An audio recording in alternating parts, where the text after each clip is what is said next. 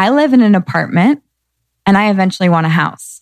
I can love my apartment right now and still want a house.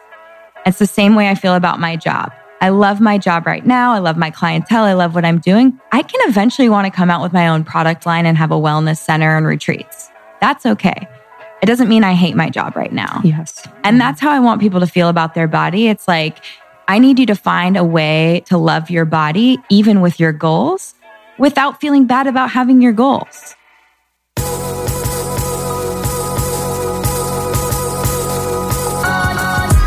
You're listening to the Almost 30 podcast, hosted by Krista Williams and Lindsay Simcik. Almost 30 started as a conversation about the transition from our 20s to our 30s. But then we realized life is full of transitions. So we expanded our mission. We are an intuition led, wellness focused lifestyle podcast that promises to deliver authentic conversations, diverse points of view, and insights rooted in optimism, growth, and intention. The Almost 30 Nation community is a group of purposeful dreamers who are smart, passionate, and always seeking the full potential in every aspect of their lives. At Almost 30, we're making magic together. We dream it, and then we do it. Thanks so much for tuning into the Almost 30 podcast. Here we go.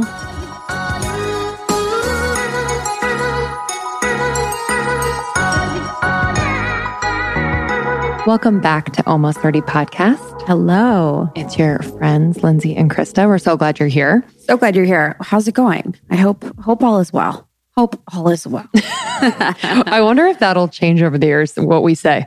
Hope all is well. I was thinking about Hope you're other- kicking it. hope you're hope you're just thriving. the other day I was thinking about how saying something sucks or like someone sucked or like this sucks has like literally stood the test of time.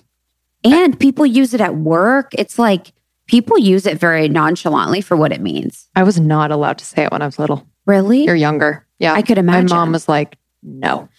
people say it at work they say it on business calls it's like people say stuff sucks all the time and it's really really fascinating because it's very inappropriate I'd love to see a CEO go, this blows. Exactly. No people say this blows too. I've seen that at work. They're like yeah this blows. This sucks.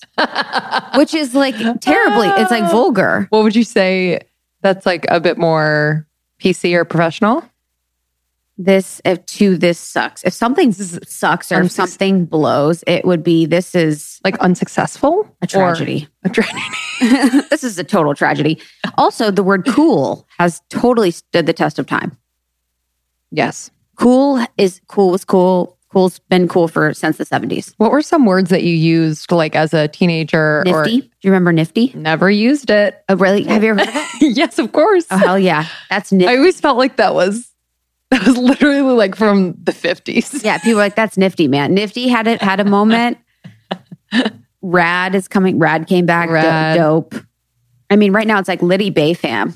Oh, sh- Got the I'm- Liddy Bay fam. kind of missed it, you know? Yeah, we definitely missed all of the terminologies and phrases. Liddy Bay. Liddy Bay. I mean, there's so much. It's like it's like basically people speak in memes. It's like there's so many memes that happen as far as I mm-hmm. mean, Justin all day. Crap was a good one. Crap is crap. That stood a test of time. No, I don't think it, ha- like, I almost think it's died a little bit, but Yeah, it was so true. hot. Yeah, lit lit had a moment, Yeah. and then parents were saying lit, and it was over. They're like, "That's lit." And it's like, or it's like, oh my god, also swag. oh, swag. Yeah. Swag is Mhm. played out. Mm-hmm. If you're like that person has swag, you're like, oh wow, Or people you say, oh, PC computer. like, oh, almost as a confirmation, like, oh, swag. Yeah, Mm-hmm. I don't know. All right, send me, send us your words. Yeah, send we'll us- try them out on the pod. Yeah, I used to be on top of that, but now I'm not anymore. But welcome back. If you're new, my name is Krista Williams. And I am Lindsay Simcik, and we are best friends and have created almost 30. We created it during a time when we were going through our transition from our 20s to our 30s, but it's become so much more than that. And we realized once we were having this conversation with all of you out there that we weren't alone. So we just hope to be supportive and learn right along with you. It's been really healing for us as well as the community. Yeah, and it's so awesome. This episode today with our dear friend Kelly Levesque is amazing. I was, I felt so, so good having her come in. And then during her whole conversation, I felt good for the rest of the day. Yeah. She just inspires me and she is so fun to be around. She's even better in person than you can ever imagine online. She's a wealth of knowledge. She's so honest. She's so humble. She's so hardworking and is just very, very kind and good to the people that she knows and loves. And we're really grateful to be, you know, part of her community and support her. So this conversation goes really deep. I loved how much we talked about her new baby Bash and her entire birthing process.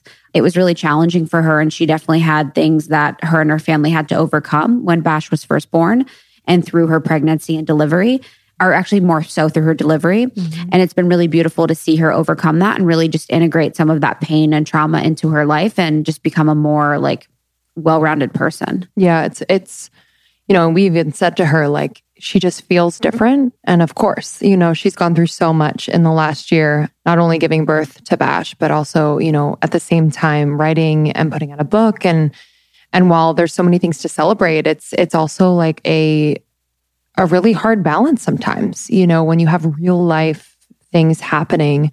So she's just she has so much grace and was so honest with us. So I'm I'm really excited for you all to to hear this interview. Her new uh, book is called Body Love Every Day. So this is, you know, really, she's a holistic nutritionist, but this book covers holistically like your whole life. So it's not just the nutrition, although that part of the book is incredible, but we're talking about, you know, that that busy girl on the go or say someone who needs to be ready for lights camera action all the time or someone who is plant based. Like she's really speaking to a lot of different needs and people out there. What? Someone who needs to be ready for lights, camera. the red carpet ready. The red carpet ready. It is lights, camera, action. but extra, like extra at their desk. Like, mm. what was the the fourth one?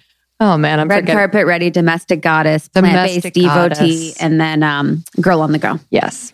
Yeah. And I mean, you know, I dip into a lot of those. Mm-hmm. But yeah, so we talked a lot about her different book, the different archetypes, how we can fit our lifestyle into those. And we did talk about some nutrition topics that our community has been wanting us to ask her. So we will dig into that as well. And this is maybe one of my favorite interviews we've done with Kelly. So I really hope you guys enjoy. Yeah.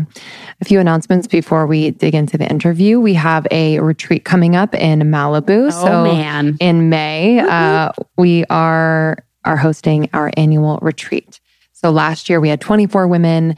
It was such a life changing, healing, restful, inspiring, fun experience for us all. And so we wanted to do it again and better. So we're really excited to welcome 24 women back um, for just a heavenly retreat. Yeah, we have uh, Womb Awakening healing that we're going to have with Josie from 11 Healing. We have a cacao ceremony that's going to be very heart opening, a musical performance, which is so much fun. Natalia Benson, a female empowerment coach and astrologer. She is an icon. We love her. We're going to be talking about abundance and manifestation. We have breath work, we have stretching, we have the beach, we have amazing plant based foods or gluten free foods, whatever your fancy is. And it's just going to be everything we love about almost 30 in one place. Yeah, and lots of time to just connect with one another, have some restful alone time. We really try to make this experience as balanced and nourishing as possible. So for more information, you can go to almost30podcast.com slash retreat and uh, join our secret Facebook group. If you're looking for community as well, we love seeing you in there. And thank you in advance for rating and reviewing on Apple Podcasts. The ability for your body to have access to B vitamins depends on your gut microbiome. Your the bacteria in your gut help synthesize and make B vitamins bio, bioavailable in your body. And a lot of people are deficient in B6 and B12, two really important B vitamins for burning glucose or ketones as fuel. Mm. So, Why would we be deficient? Just not eating enough of it in your diet. Mm-hmm. That's why they have a lot of times like B vitamins are associated with weight loss. Is oh yeah, think about all because? those like Lindora and like all those like weight loss clinics. Like you're supposed to go get measured and get like a B complex shot in your booty. You know, like they're they're making sure that that's not that you're not deficient in B vitamins. Because when you think about uh, the way that we burn energy um, inside your mitochondria, you're burning glucose or you're burning ketones, and I think about that as the gas um, of the engine, and you need oil. And I always explain that like the oil is like the B vitamins. It's just like helping keeping keeping your mitochondria efficient at burning fuel. Wow. And then so glucose and ketones? Like, what is their relationship to one another? They're just two different forms of fuel. So if you're not, your body is always going to want to burn glucose first. It's the fastest, easiest fuel to to use, and that's from carbohydrates or from sugar. And then if you have, if you don't have any glucose available in your body, or you, you wouldn't have any, but like if you deplete your glucose, your glycogen stores, which is stored glucose, and you aren't eating any carbohydrates or sugar, then your body will start to burn fat for fuel.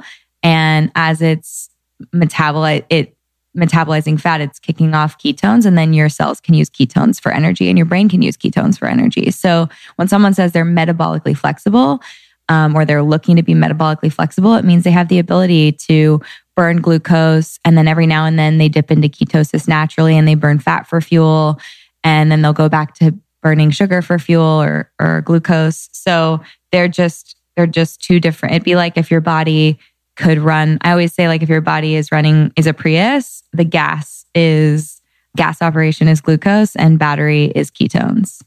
So it has less byproducts and um, it's more efficient to burn fat or ketones for fuel, but it's just actually a little bit harder to get there.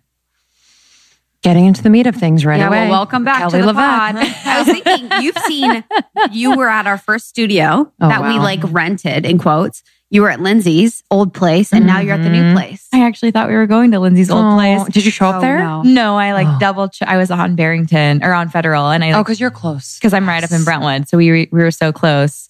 So then I had this little moment where I was like, "Oh my god, I'm going to be late." Oh God! Literally, of course, you walk in at like one at the dot. I'm like, I don't think you've ever been late in your life. don't, don't. Literally, the most respectful professional person in showbiz. I say it all the time. Mhm. I say it all the time. LeVeque. Kelly LeVeque. It was interesting too at your book party. Like everyone just like singing your praises to the nth was like so sweet.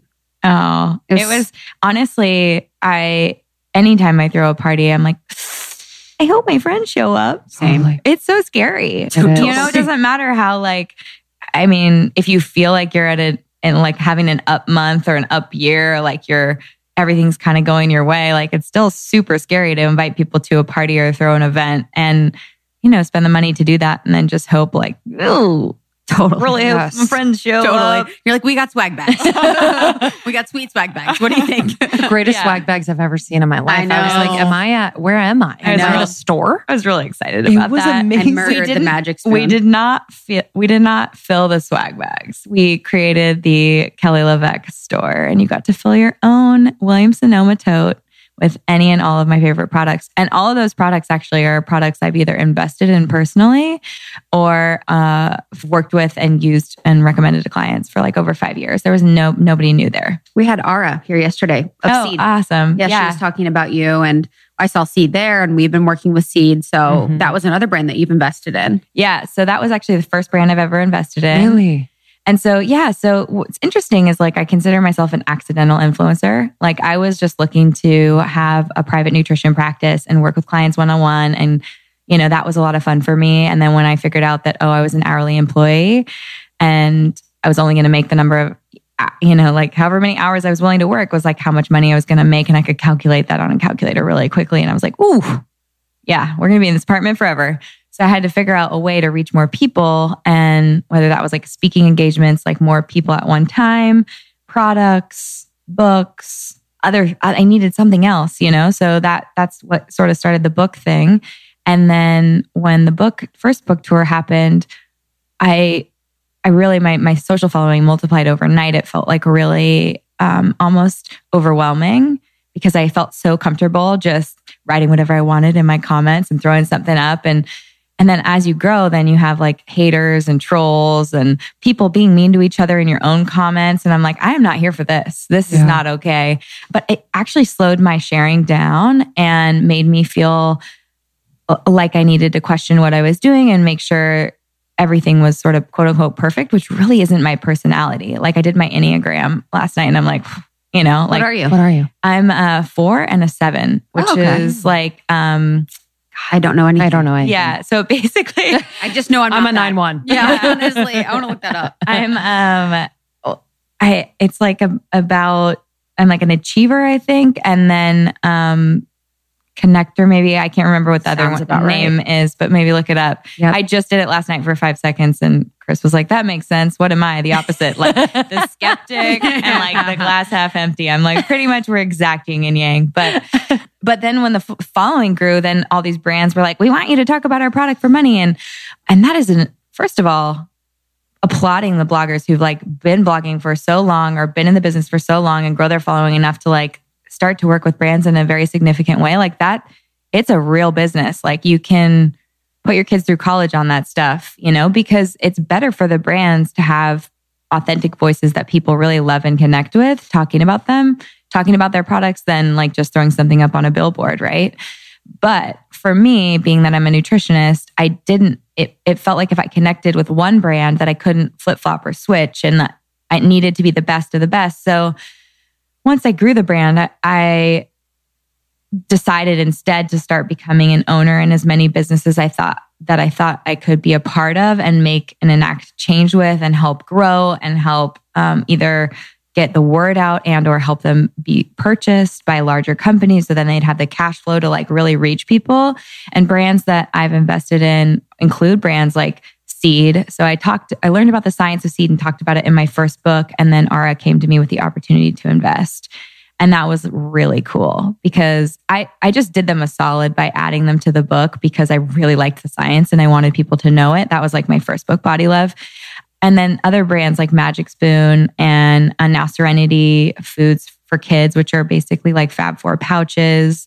Yeah. And, and what I get to do too is really help them and drive where they're uh, expanding their product lines. So looking at Serenity, where they're going to be doing a bone broth line. So added collagen for these little kids' guts and it's just like really cool stuff like that. I think I'm going to come out with a flavor of Magic Spoon. I'm trying to work on it, Fab Four oh, flavor. Please. So it's maybe. Just, what cool. do they use now as I, I, really like Magic Spoon. Yeah, so it's a it's a whey protein yeah, actually. That's, that's yeah. why. So it's it's a high protein cereal. So even all of the grain free cassava, coconut, almond, uh, they have a glycemic response, and you know whey protein can release insulin for some people based on like how processed it is. If it's super hydrolyzed, I talk about this in Body Love every day, is you have concentrate, whey concentrate, which may have some dairy residual in it, some lactose, so it might not work for everyone. You have whey isolate, which is a little bit more filtered. So people with a lactose allergy can get away with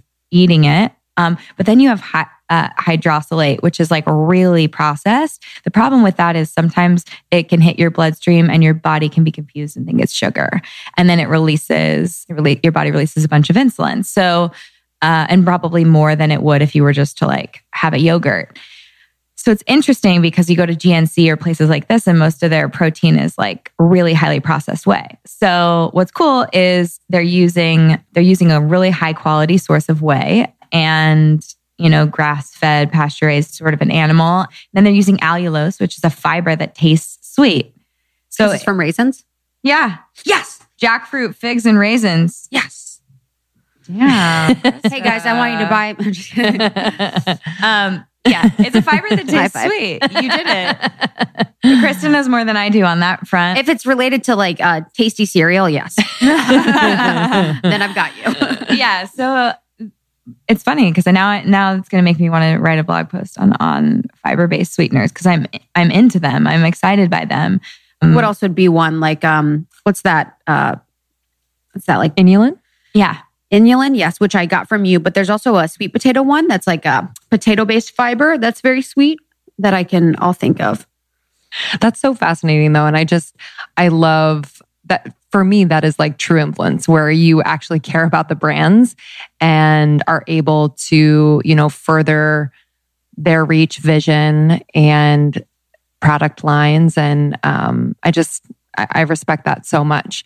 And, and also like, I mean, the books, like, I just feel like this is a book, Body Love Every Day and First Body Love. Like, this is something that's so accessible for people. Like, and there there's something about health and wellness books that can like kind of deter certain people from reading them. And i just feel like your elevated sense of like this is not just about diet. This is not just about aesthetic. Like this is about lifestyle is so important. Like especially as these brands come out and it's not just about this brand will make you look this way or what have you, which we've heard growing up. I feel like that was Yeah. something that we heard a lot. We were talking about Special K the other day.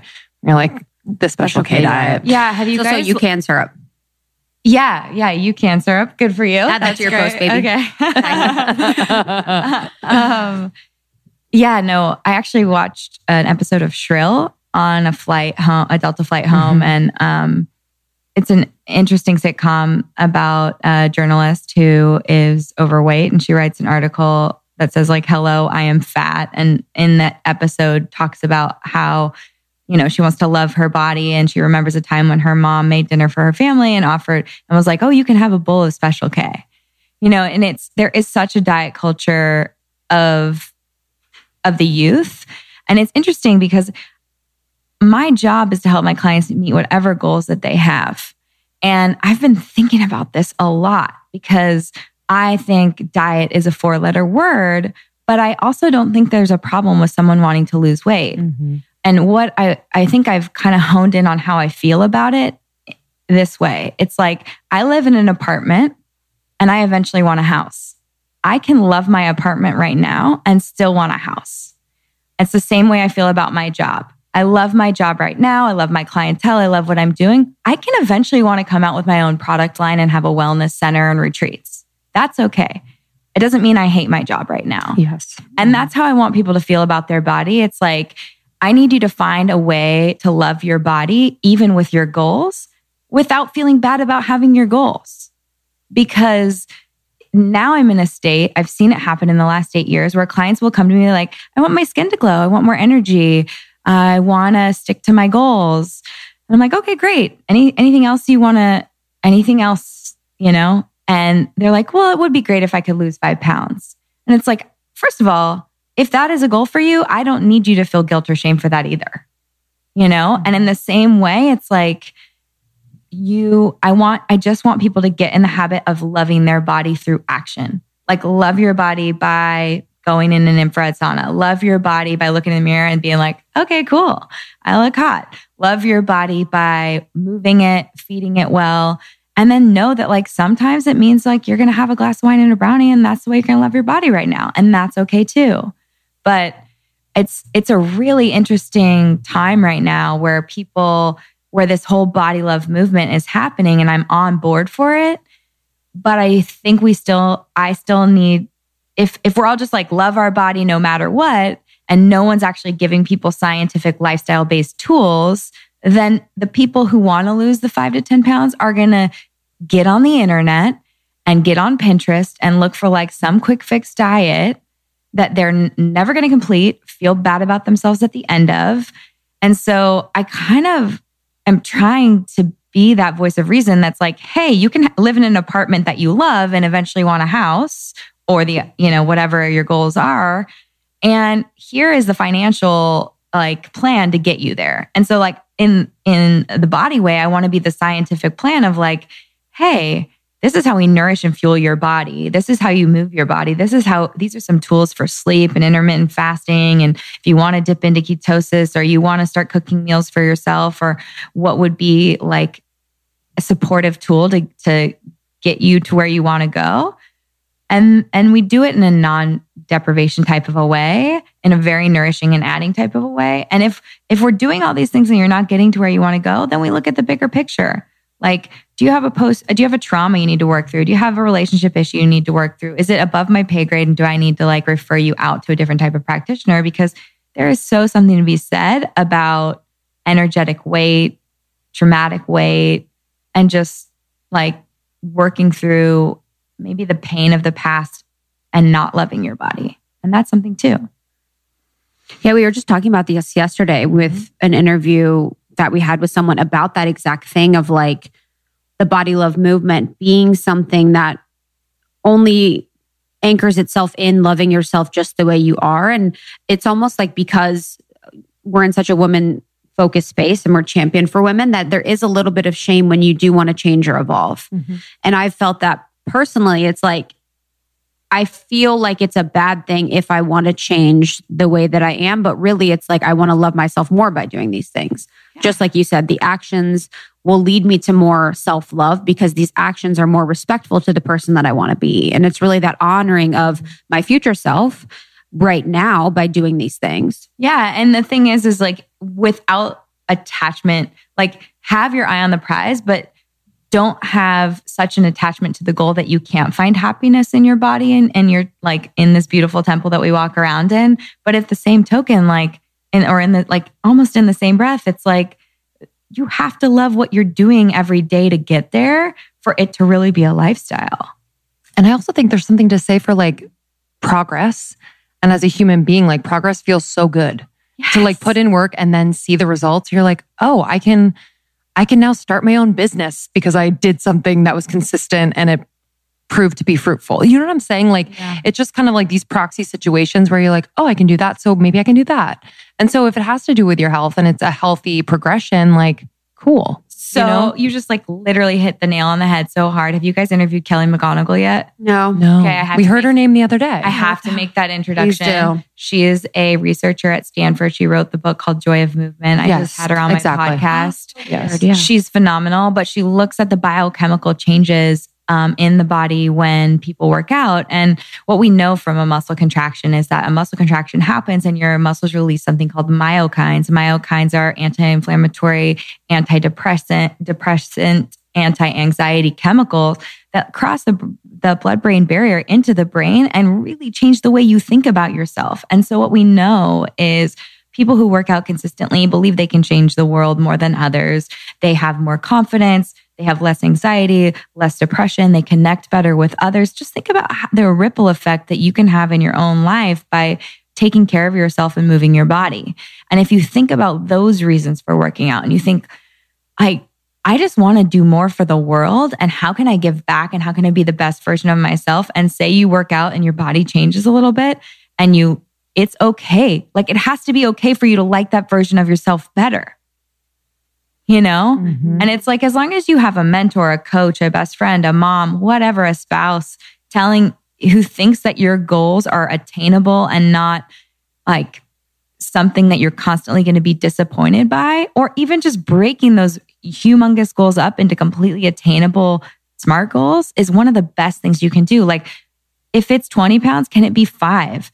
And if it's, first of all, if it's pounds, can we change it to inches? Can we change it over to, Uh, you know, dropping a certain body fat percentage, increasing lean muscle mass, or something that a jean size, something that isn't as abstract? Because I've had major body composition changes in clients with the scale not moving at all. And we're mm-hmm. saying jean, chi- jean sizes change and just complete body, overall body composition change. And so obviously it's the easy. It's like freaking calories. It's like, oh, calories in the scale. Like they're so abstract and they're not really telling you how you're going to feel and how, what, what you're really going to look like. With goals, you should have smaller goals and not bigger goals. Oh yeah. Big So it's mm-hmm. like having small goals is something that you can't put off, you won't be overwhelmed by, and it won't be used as a tactic to just procrastinate, etc. Yeah. But if someone was interested to actually measure their body fat percentage and their body fat, what would you suggest or how should someone go about doing that?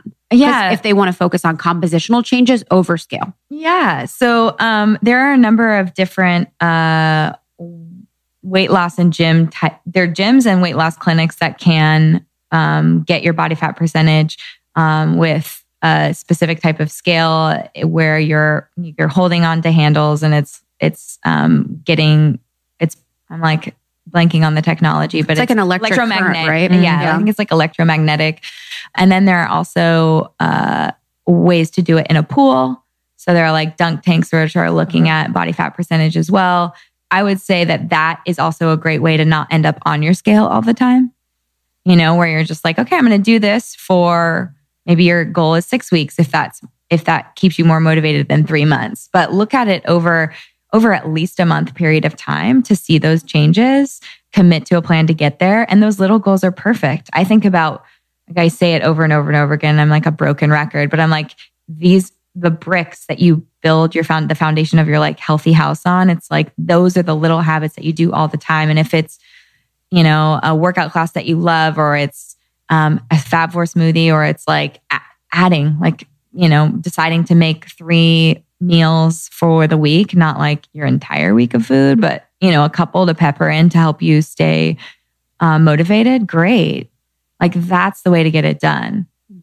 Working with your clients, or if if there are studies out there in the process of attaining these goals, the emotional toll that it can take. Can you kind of speak to that, and then you know little ways that you've been able to kind of flip that for your clients? Because I just think it's such a huge piece. You mentioned before that emotional weight. Yeah.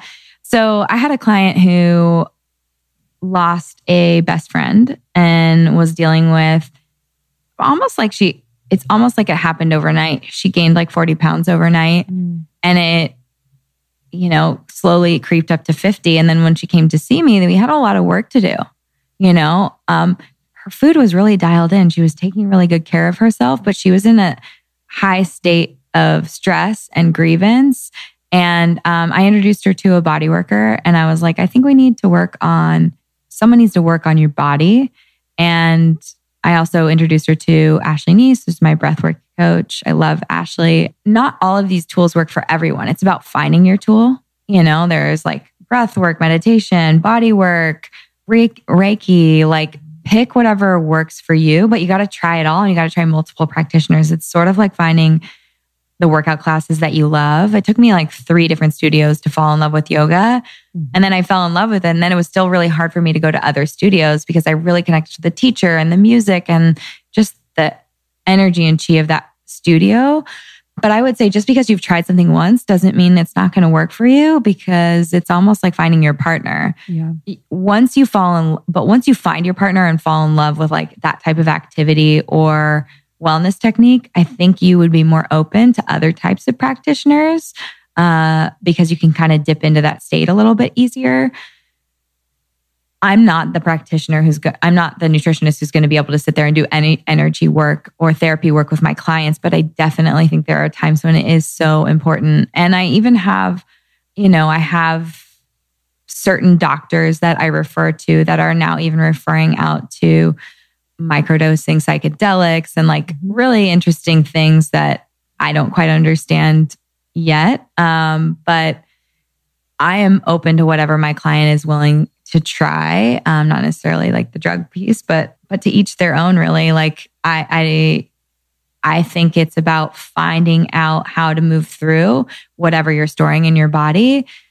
For me personally, any pain and trauma that I've had, I know I store in my body because that's when I feel it the most. Mm-hmm. I would look at like my first relationship, not a great guy, cheated on me a lot.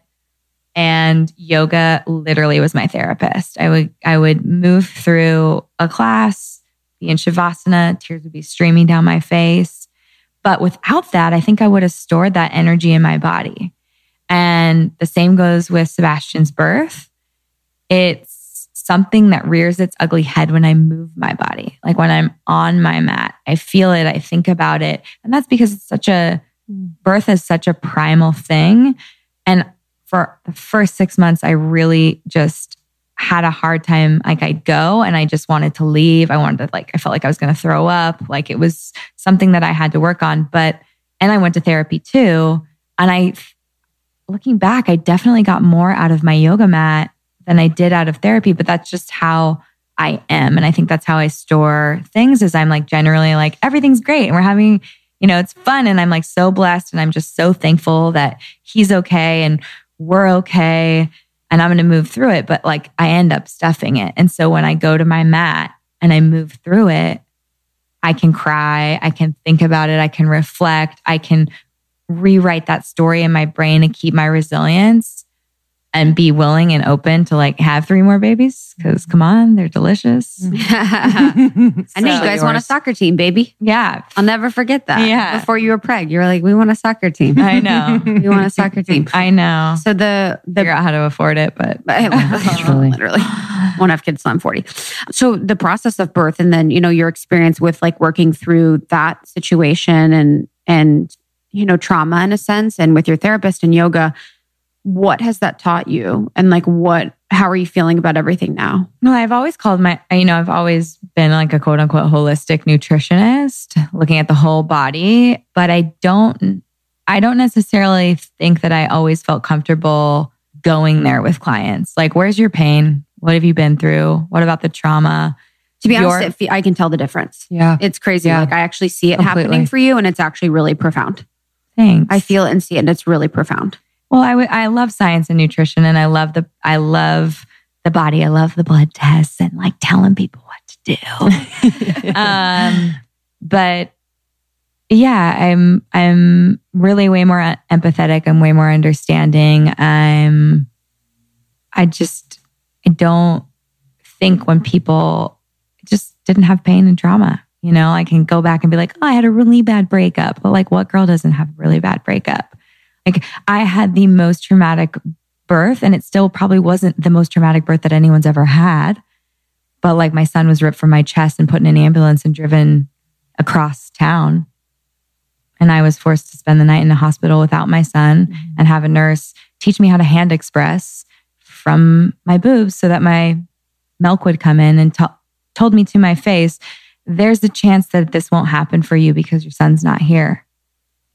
And all I could think about was this is the only thing I can do for him at this point where I am right now. Like there blood, cracking skin, like it was just anything I could do for that smile for my small child. And the diagnoses we were being told in the first 48 hours were a, a wheelchair for the rest of his life, cerebral palsy, severe brain damage. And all I could think to myself was like, I did this. This is my fault.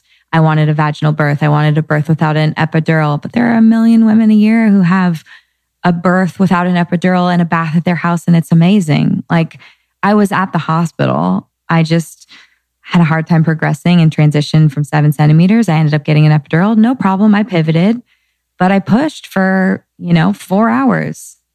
And he had a really hard time with that. Ended up being a, a brain bleed and not oxygen deprivation, but that's still really scary. So, of course, as a mom, I can sit there and be like, I shoulda, coulda, woulda. Like, I made the best decisions I could at the time. I pivoted when I needed to. Things happen to people, you know? And the most, per- the most important person, little person in my life is Sebastian. And the whole experience has just made me realize even more that we don't have control. We have control. We can only control the way we react. And it has made me react to all of life differently. We're not mothers, but I cannot imagine that moment. Yeah. I yeah. can't- I can't really, I mean, I can see it. I can't Yeah. really, I can't really explain it. There's been a lot of moms whose children have had a hard time coming out and like doctors and nurses are worried and they're sent to the NICU. Um, but yeah, not e- even if he was like sent to the NICU at St. John's and they were like, okay, everything's fine. Like, we're going to bring him back to your room now. And they were like, yeah, putting tubes in him and sedating him and putting in an ambulance to take him across town. And Chris was getting in the back of that ambulance to go. And I was just like, I'm here. And you had to stay. Yeah. Hmm. So it's, it's, I Why- didn't, Why is that? I guess. because uh, one, I hadn't had gotten the epidural, Oh. so you can't move for you know ninety minutes, two hours, and then they want to make sure you don't hemorrhage because if I started hemorrhaging, you know that's really dangerous. So, you know, I'm sure if I'm sure there are people out there who've been like, I'm signing myself out immediately. That's really dangerous, you know, course, and yes. um, and for me, I signed myself out the earliest that I myself and my doctor felt comfortable with, which was 24 hours. Most of the time, you stay for two nights.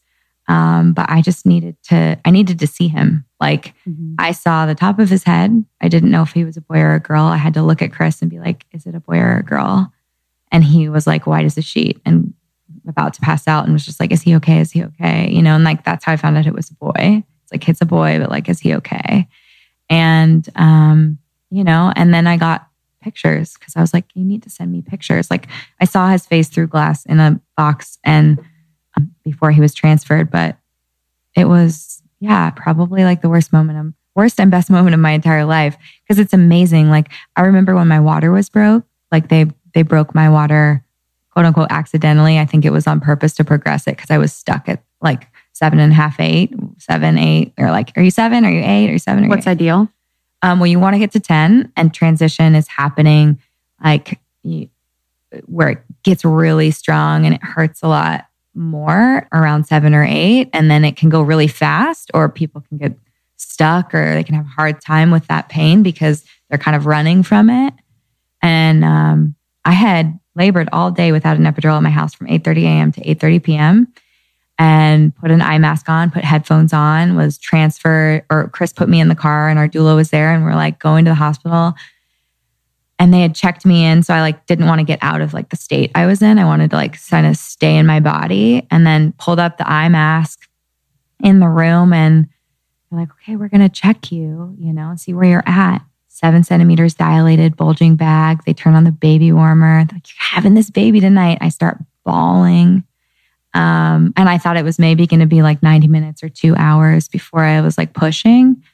But at like the, you know, I got there at 8.30 at like 12.30 or 1 in the morning. I got that epidural because I was like, couldn't, I was running from the pain in my body. I was like shaking and vomiting, nauseous, like not good.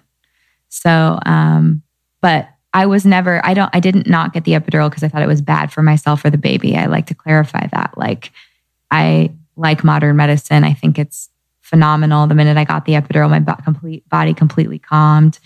They wanted me to rest overnight and push in the morning. That was the plan. So that's what I did. It just, he was very crooked inside of me, which I think was why he wasn't, why I wasn't dilating too. Is like, you want such direct contact in, and the baby in the right position. When the baby's in a good position, they move faster on average. So he was a little bit crooked and coming down, and poor kid had major cone head, but but yeah, it was a, it was a lot. It was heavy. Not it's I'm totally out of the norm though. If there's like pregnant people listening, I'm like, this is not going to happen to you. It happened to me, but um, but it's also important to think I thought it wasn't going to happen to me. So if there are any you know fears that people have about the way that they're thinking about having their child or they're unsure, like I was really thankful to be at the hospital the moment I was in the hospital because I don't know what would happen if I wasn't if Bash wasn't in the hands of of doctors that could help him. And what was really important as he healed, like for you to also heal? Um, Yeah, I mean, I think um, was crazy because he had he went un, he underwent a protocol called HIE, which is or they, he was diagnosed with potential HIE, which is oxygen deprivation of the brain, and it's really an amazing technology where if you have oxygen deprivation of the brain, that's the first injury. The second injury is when the brain begins to swell within six hours, you know, of that injury. So what they do now is the first injury happens, which is quote unquote oxygen deprivation. The second injury would be the swelling of the brain. But now they know they can cool a baby's body below 98.7 degrees. So they, they cool it like below 97 degrees. Baby begins to, to shiver a little bit, but it prevents brain inflammation. So they don't have the secondary injury. So, what could potentially be uh, something that is totally manageable with a secondary injury could be life altering. And there are no side effects to this other than the side effect of not the mom not being able to hold the baby and breastfeed the baby right away. Looking at Sebastian's life and what he could, you know, like we wanted to give him every advantage he could ever have if he did have this. So it, they, you know, they cool the baby for 72 hours and then there's a rewarming process and they're looking for things during the rewarming po- process like seizure like activity, all kinds of stuff like that. So it was purgatory. Like it was purgatory. Oh. The, the 72 hours, the rewarming period. And then finally, after they rewarm, because you need to cool a baby very quickly. Like that's why he was transferred away from me so quickly. That's why he was put in the ambulance and he went. It's like they needed to put the baby on that type of cooling pad or they need to put Bash on that type of cooling pad. Something to note level four NICUs. So I went to St. John's. I had Bash at St. John's. It's a level two NICU. Their um, neonatal doctors, the NICU doctors, are all CHLA doctors. But if they want high technology or if they want you know, advanced technology, they need to transfer babies out to a level four NICU, which they transfer babies to CHLA. I knew that, but I never thought I'd ever need that. In hindsight, I would have gone to a hospital. I wanted that community hospital feel. I was like, I didn't maybe feel like more like a birthing center, quiet, calm. Like I wanted that more than I wanted something like a Cedar Sinai.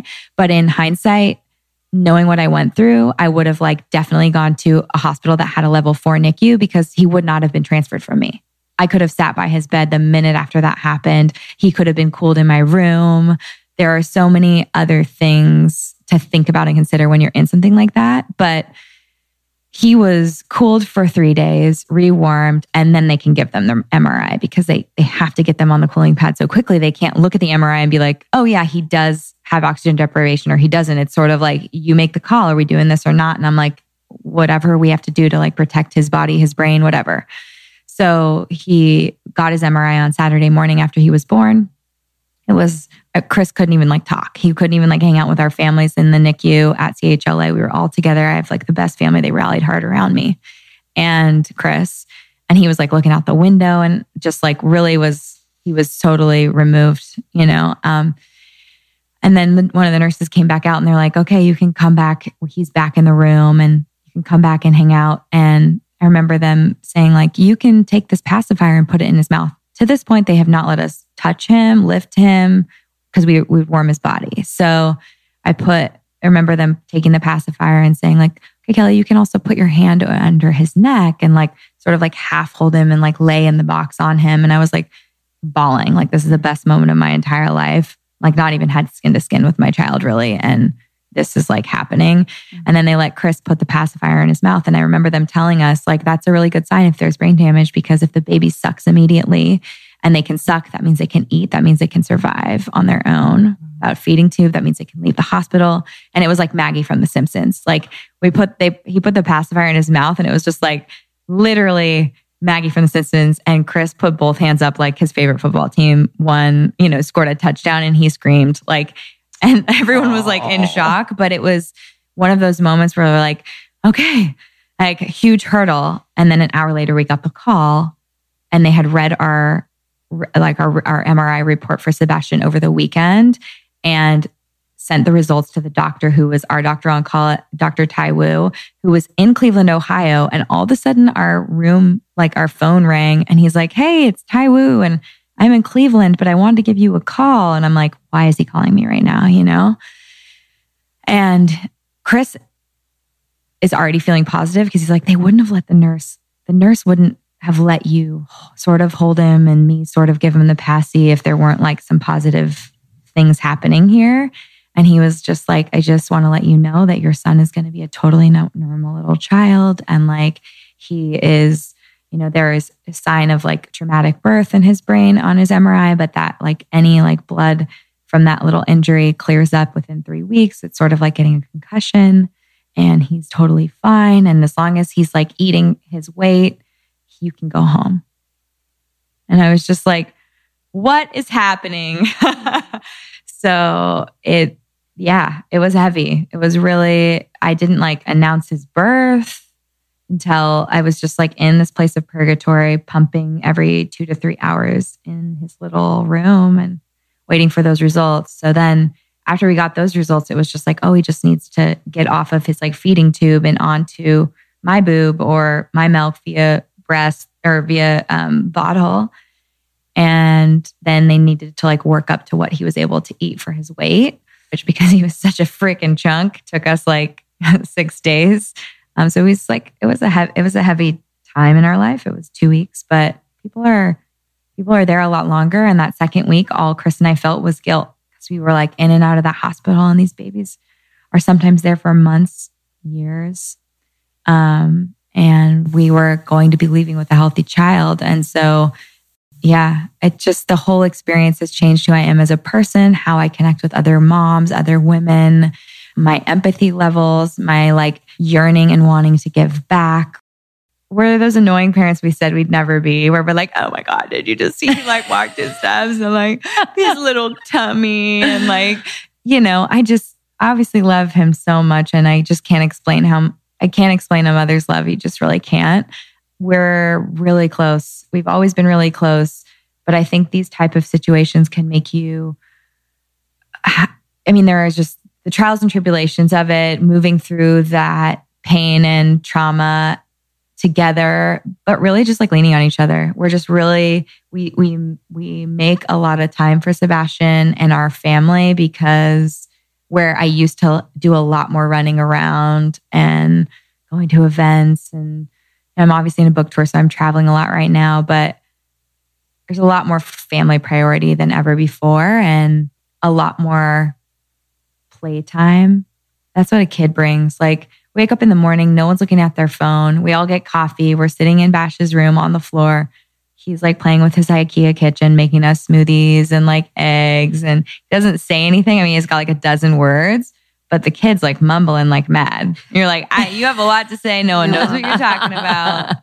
It's the new Fab like, Four this- yeah, smoothie. Yeah, he's like, this is my new recipe. literally that Melissa and Doug blender was his favorite toy for like four months. And it's absolutely because I use my blender like two to three times a day. I'm like, mm, blend something into my coffee and blend some, I blend up my smoothie, making a dressing or like, yeah, it's just like, oh my God, he's blending. That Yeah. life. yeah. He's like, he loves all adult things and like cooking. And I think it's just like anything that we do, he wants to do. So, Yes. Kid loves to brush his teeth. I know that'll change. I mean, Oh my God. Well, Does he love to vacuum?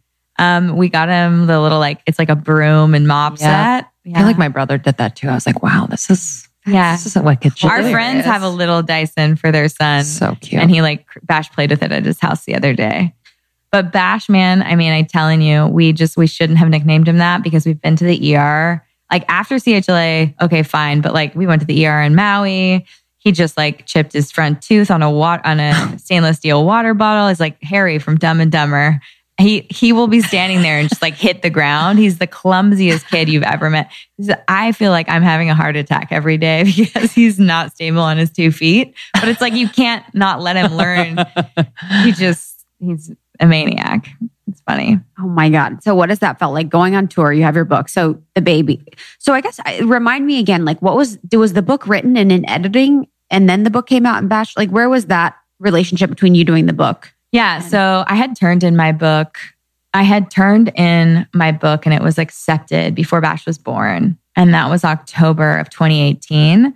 But then we went through this traumatic birth and I did not want to launch it in January of 2019. And they were looking at a March, just like extending it to March. And I just didn't want to travel that quickly with everything we had gone through. This is an example of like deciding that it can wait. Like there are things you need to push for because timing is perfect. But, but becoming a mom has shown me that I am in control of my schedule and when I decide to do things and when when everything doesn't need to happen immediately and it's still going to work out. And we have a it's a marathon not a race, right? So then I decide uh, decided with my editor that we would launch it in January or December 30th of 2018, which is basically like new they wanted a new year new you book because it's just a really powerful time for diet, lifestyle, wellness style books. Mhm. So I was I was fine with that. I didn't. It's like I'll be done breastfeeding. I'm not, but you know, How like do you know when you're done? They just stop producing milk. No, it's you decide. You decide. People okay. can breastfeed until your child's like five years old. Oh, Um, okay. people, I, I think for a lot of the moms and my mommy and me who were breastfeeding and found that it was important to them. And remi- remember, there are a lot of people who can't breastfeed, who end up using formula, whose supply drops because they have to go back to work and they have to supplement. They're, you know, f- fed is better than breastfed, you know, and I Yeah, think that, sure. that especially in LA, people have, there's a lot of pressure and it needs to be okay if that just doesn't work for you. But breastfeeding was something I really wanted based on because of the way we started. So it was really important for me to have this connection with Sebastian, this skin to skin connection, body to body connection, because we didn't have it immediately. So I really wanted it. And I had a lactation consultant come over after we got home from CHLA. I really was a little bit of a struggle in the beginning, which is funny because I always thought like, well, what, how is breastfeeding a struggle? I don't understand. You put a baby on a nipple, like it just happens. I mean, babies can be tongue tied. They can have a hard time latching. You can, you know, like your milk might not come in. You might get clogged ducts. You might get engorged and like their little face can't get up against that like balloon, you know? Mhm. There's so many things. But once you get it, you get it and then it's easy. And so then it becomes easy. It's it's not fun, but it's way more fun than pumping, you know, and it can be a really sweet moment. So since I work from home or go see my clients, I could work around like his feeding schedule. And then as I start eating real food at four or six months, and we did six months just because his microbiome and his eczema, like he had eczema and you know, children have leaky gut for the first few years of life. And so I wanted to make sure based on his whole start that we had just breast milk and really we're working on that bacteria layer before we introduce foods that might have I don't know, anything from like a bad oil to like a pesticide. You know, I'm trying my best to control everything in his food, but I just wanted him to just have breast milk for six months. But then when you start introducing real food, then you drop your feeds. Mm. And so you may feed, you know, I don't know, three or four times a day, and then you drop to two times a day. And then when they're like really eating, Bash is eating like three meals a day and snacks and all kinds of stuff. The breastfeeding is really just a sweet, like tender moment. And you kind of get down to like first thing in the morning and at night. And then depending on what's the sweetest for the mom, they'll either drop the morning and keep the night or drop the night and keep the morning. Um, whatever is like best for your schedule, right? I have a friend who's an attorney and it's a lot easier for her to get up and feed her son in the morning and not feed him at night. Get, she can't get home to bedtime all the time. And so for me, I'm down to morning and night. And then I just, I just kept night. Um, and I'm just like, this is something that it's important to me to always be there for dinner and bedtime. And um, very rarely am I missing those. And at this point now, it's like I can miss those and not become engorged and not uncomfortable.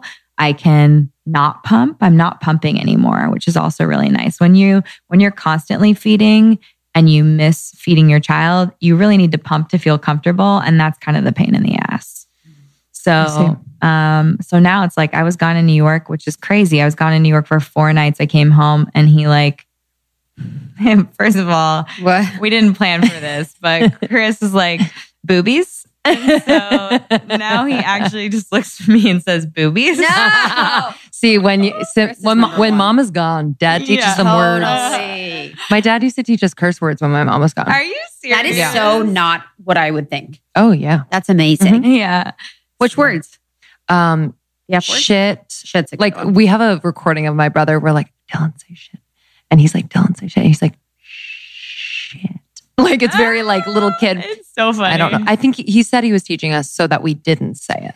Uh-huh. I was like, okay. that. Well, that's just, cute. It is what it is, and I'll eventually drop the night. And I thought I just went to Dallas. It was just another spot on the tour and came back and I was like, oh, I just won't feed him when I get back. And I, I just cave every time. I'm like, well, what's the, what's the harm? Totally. As long as I'm not uncomfortable when I'm gone and he, he's eating enough when I'm not there. Like my milk right now is like nothing. Like it's not his, it's not a substantial part of his diet. It's really just probably a little increased immunity during this flu season and a cozy, comfy little like sleep prep. Totally. little snack. Yeah. I want to talk about the book too. Okay. So the four types, I want to talk about them. Yeah.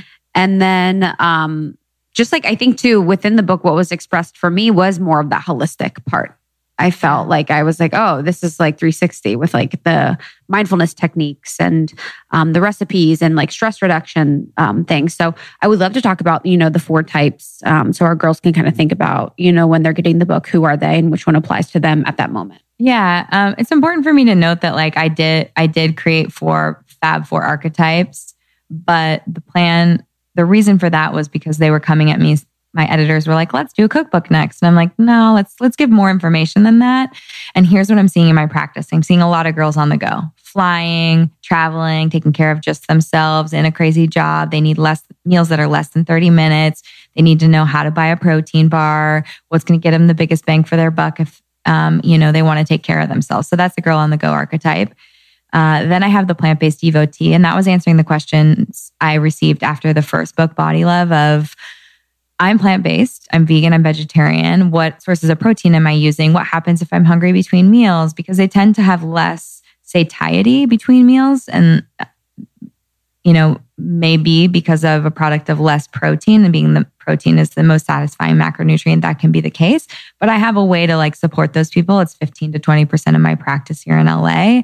And, um, and I'm just looking to explain to them where they can really be efficient in in getting the most bioavailable protein that they can and avoiding things that might seem to make it really easy, like these fake processed meats, but that aren't really that healthful.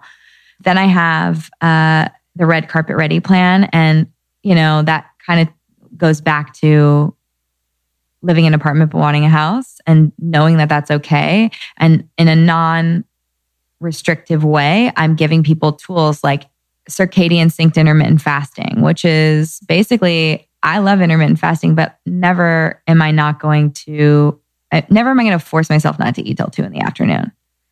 Like I am going to eat when I feel hungry and then I'm going to finish dinner early like my grandma. And like let's sync it with your circadian rhythm because that on top of it just being way easier for you and your body, I get twice the results every time. Like finish dinner earlier than waiting for waiting to eat your first meal and you will get better results.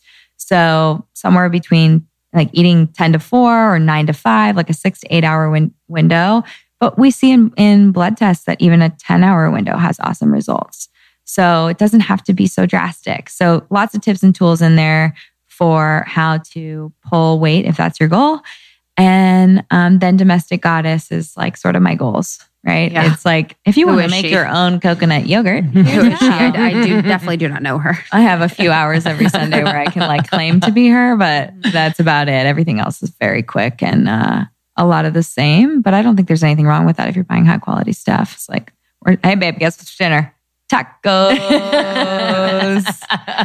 he's like, all right. I mean, he's happy with that. It's better than me making him like salmon and veggies. I'm he's like, sure he's happy. Where's the with second that. dinner? Literally. Literally. So just to touch on intermittent fasting, because it is a topic that we we not us talk about, but we get a lot of questions like, do you do this? Is this right? But whatever. Mm-hmm. And we don't know because we're not experts. But who is this for? Like who is intermi- intermittent fasting for? And is there ever a time where it gets a little wonky and could actually be a detriment to your health? Yeah, no. Um, intermittent fasting is phenomenal and for everyone. I think the hours in which you're fasting really, really vary depending on the person and how often you're doing it depends on the person. I do not like people with an eating disorder history to use tools like this because it becomes a control thing. I have no problem with them, you know, using a nine to five window or nine to six window, circadian synced intermittent fasting. They're eating during the daylight hours. They're having three meals. They're just not eating seven to seven. Like that's no big deal. I don't know that it would be a detriment, but it's not a ticket to eat whatever you want. You don't fast and then go into a high glycemic meal. Research shows us that fasting and go, going and eating a high glycemic, high sugar type of a meal creates higher spike in blood sugar and more inflammation than if you would have just had like eggs and avocado for breakfast, a, a nice lunch, and then decided to like blow it out with a pizza. And you said to a few times uh, circadian synced. Mhm. I guess I've actually never heard of. Is that a type of intermittent fasting? Yeah, I made it up. Sick. Yeah. Um, Trademark it now. is- I know. I, I I talked about it. Well, I was pitching to GMA, and I'm like, look, like I do intermittent fasting with my clients all the time. I just sync it to their circadian rhythm. Like you, here's the deal: when we look at fa- when we look at eating food, that is the way. Eating our first meal has an effect on our circadian rhythm. Light has an effect on our circadian rhythm. Sleep, food. So when you're waiting to eat, you are effectively having an effect on your circadian rhythm. And what I want people to know is your body is so capable of using food for fuel during the daylight hours and we become insulin resistant at night. But if we're eating the majority of our food at night, then that isn't productive for getting the body composition results that you're looking for. So instead, if we can just take that same amount of food and pull it back to the normal hours, the daylight hours, and sync it to our circadian rhythm, don't eat when it's dark out, eat when it's light out. Boom, we hit result. We get results without you feeling like, oh, I'm waiting to eat. Yeah, one hundred percent. And that idea of, you know, in the book of letting go of perfectionism, like I just Yeah. think it's it's a perfect way to end a book like this because I think people go into reading information like this hoping to find like, okay, this is how I'm going to live my life Exact every single day and like here's the structure. And then you're like, also by the way, like please let go of this need to be perfect. Like good is better than perfect. And I just love that. So can you just speak more to that? Yeah, I really pushed for that chapter. They were like, well, if you're not going to give us 21 days of plans for this. And I was like, that's the whole point. This is for my perfectionist who literally would follow it 21 days, day by day, hour by hour. And let's get to the meat of it here. Like, you're never going to be able to do that unless you have a support team that's like, oh, here's the meal that like Kelly has asked you to prepare for breakfast, lunch, and dinner. Um, it just takes a lot of work. And it's, if they fail, they're going to feel worse about themselves. And I think trying to be perfect really gets in the way. It's like setting these really big goals that then feel overwhelming and you procrastinate. It's the same with perfectionism. It's like you're setting these like really strict standards for yourself. Mm-hmm. And then if you don't hit it, you decide to binge and it backfires. So for me, it's like, let's build habits. Let's build this healthy house brick by brick. And then it's easy. It doesn't feel overwhelming. And so with a, with the perfectionistic thoughts, it's it's definitely not loving the apartment you're living in before you get the house. And what a waste. Because there are so many more things we should be doing with our time and how we should be giving back and connecting. And I just worry about I just worry about the person inside. Like I I really worry for those clients who it is one thing to be type A and have and have goals and be an achiever. I definitely want that for people. But if I think that you're, you're that you're being too much of a perfectionist and it's getting in the way of our goals because if it wasn't perfect, then you need to start over. You can't spend your whole life starting over. You just have to integrate and you have to say, like, this is how today went. Also, when you're not so connected to that outcome, you can you can really pivot and change and keep moving. It's almost like if you're bowling, and I use this in another another analogy is like bowling without the bumpers. You're like, I'm I'm a really great bowler. I'm going to do it perfectly, straight down the middle to strike it out. I'd rather someone have some bumpers, and even if it's not perfect, and but every single time you're knocking pins down and you're never getting a gutter ball, that's better overall than trying to be perfect. Mm-hmm. And that's the same with dieting. Diet is like asking you, like a strict diet is asking you to be perfect with your food. But I'm going to tell you time and time and time again the women who get consistent with eating healthy, they don't ever have to start over. They feel less bad about themselves and they have high, more confidence. They think less about food and they get better results in the long run. Would you say that's a common theme of the women that you work with that are successful? I work with a lot of successful women and I have a lot of different personalities. But I will say the ones that are enjoying their life the most in these very high power positions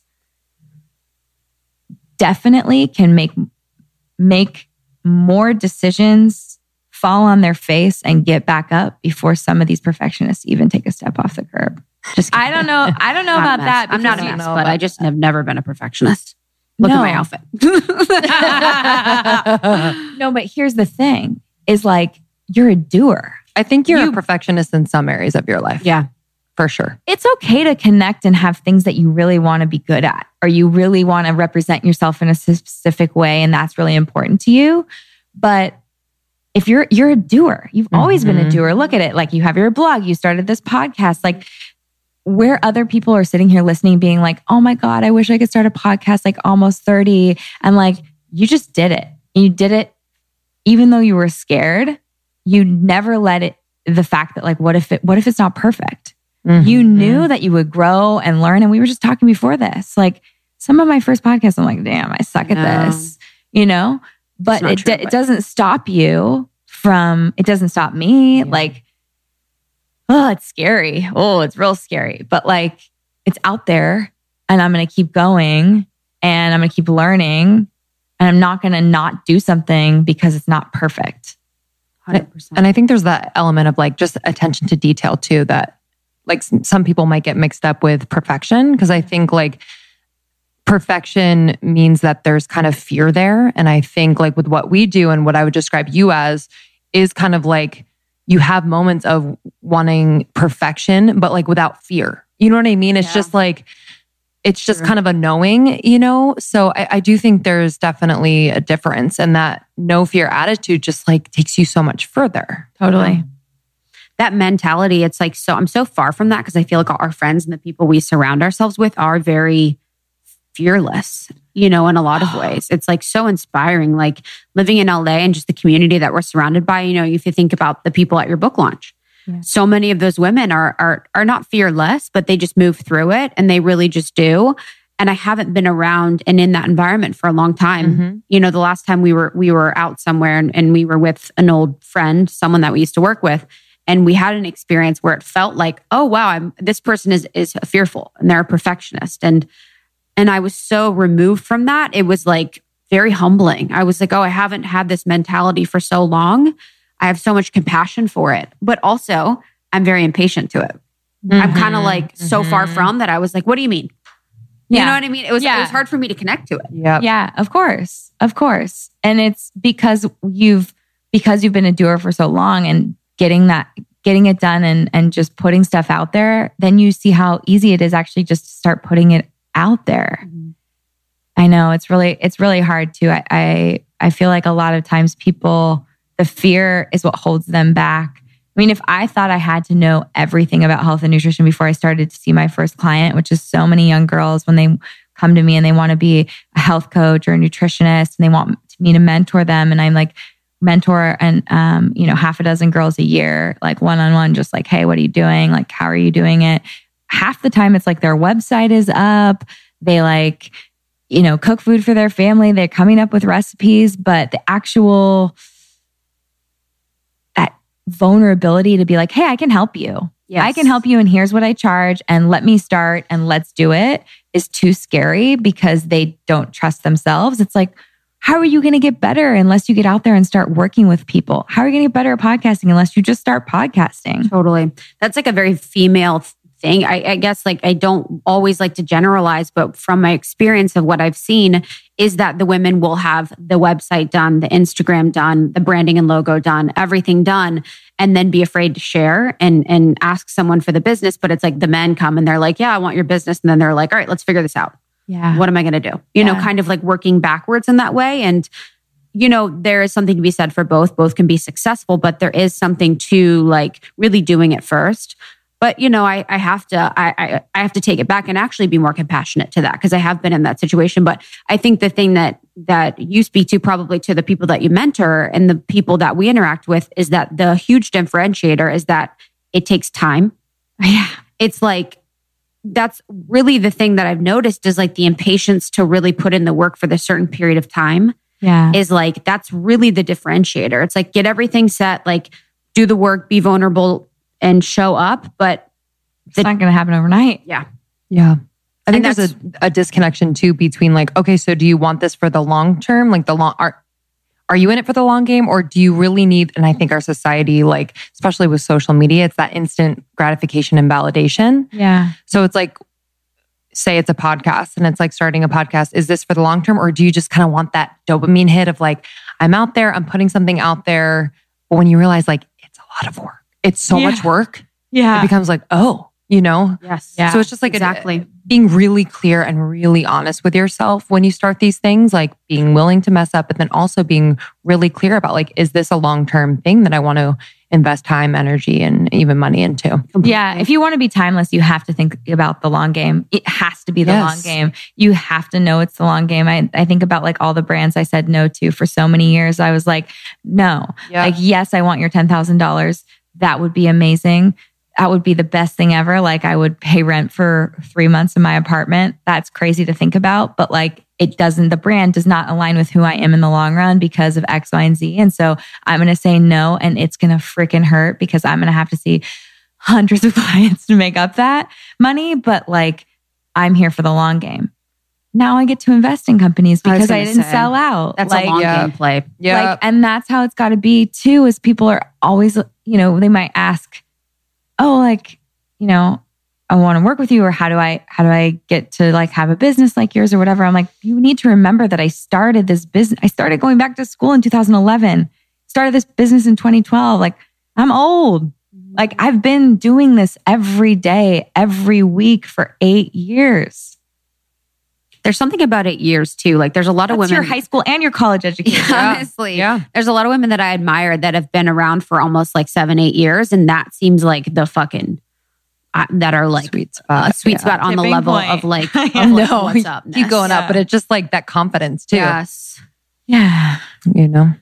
okay. You put the work in and then you're just like, no, I, I've seen, I've been here. I've seen things. I know, you know? And if, if anyone can just, even when you're starting out, just know that every little bit of effort that you put in the beginning, the, the schedule you build for yourself, the hustle, the share, the connect, like I went to every networking event. You Like- literally do. Mm-hmm. You're that is that is like something I totally admire for you. You've shown up to every single thing we've ever asked you to do. Oh, You're at everyone's things. Like it's crazy. I'm gonna have some more babies and then, you know, time to I'm gonna FaceTime myself in. and now Kelly LeVeque on the I projector. Yeah, literally, literally. Hey guys. I'm like, we got to get you in for some things before other babies come. Uh, well, I'm really excited for people to get body love every day. I think it's just a perfect way to start the year, new decade, like just really, and it's not even a reset. It's just like, I don't know. Just wanna be It's- it's- motivation. It's full 360 support and it is inclusive and relatable. And I'm just so proud Love of it. you. Thanks, Mama. Love it. Where else can people connect with you, babe? at Be Well by Kelly. And then we'll have you ladies on the Be Well by Kelly podcast. So good. Um, yeah, my website.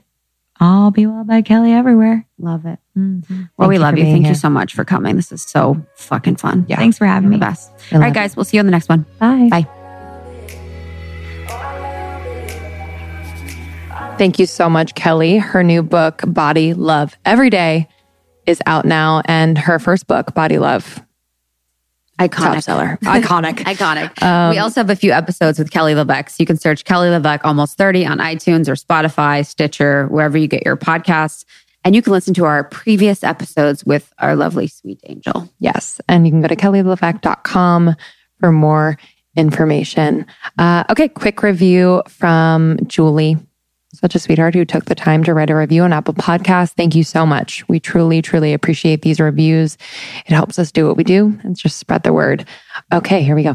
I'm a better friend and a more conscious human being because of everything I've learned from almost 30, as well as from all of the ma- amazing men and women you've had on the podcast. Thank you from the bottom of my heart for all that you do to bring this community to all of us. I'm so incredibly grateful. Thank you, Julie. Thank you, Julie. So kind. Appreciate you. It means so much. Thank you guys for being a part of our community, for supporting us, for listening every week, for sharing with your friends, and for giving people the information that they need that is provided from the show. So we appreciate it. We will see you at the retreat and we will see you with some other exciting things we are going to be launching later this year. Yeah, and tune in on Thursdays for a solo episode with either just Krista, just me, or the both of us. We get to catch up with you. Thanks for listening, and we'll see you next time. See you soon.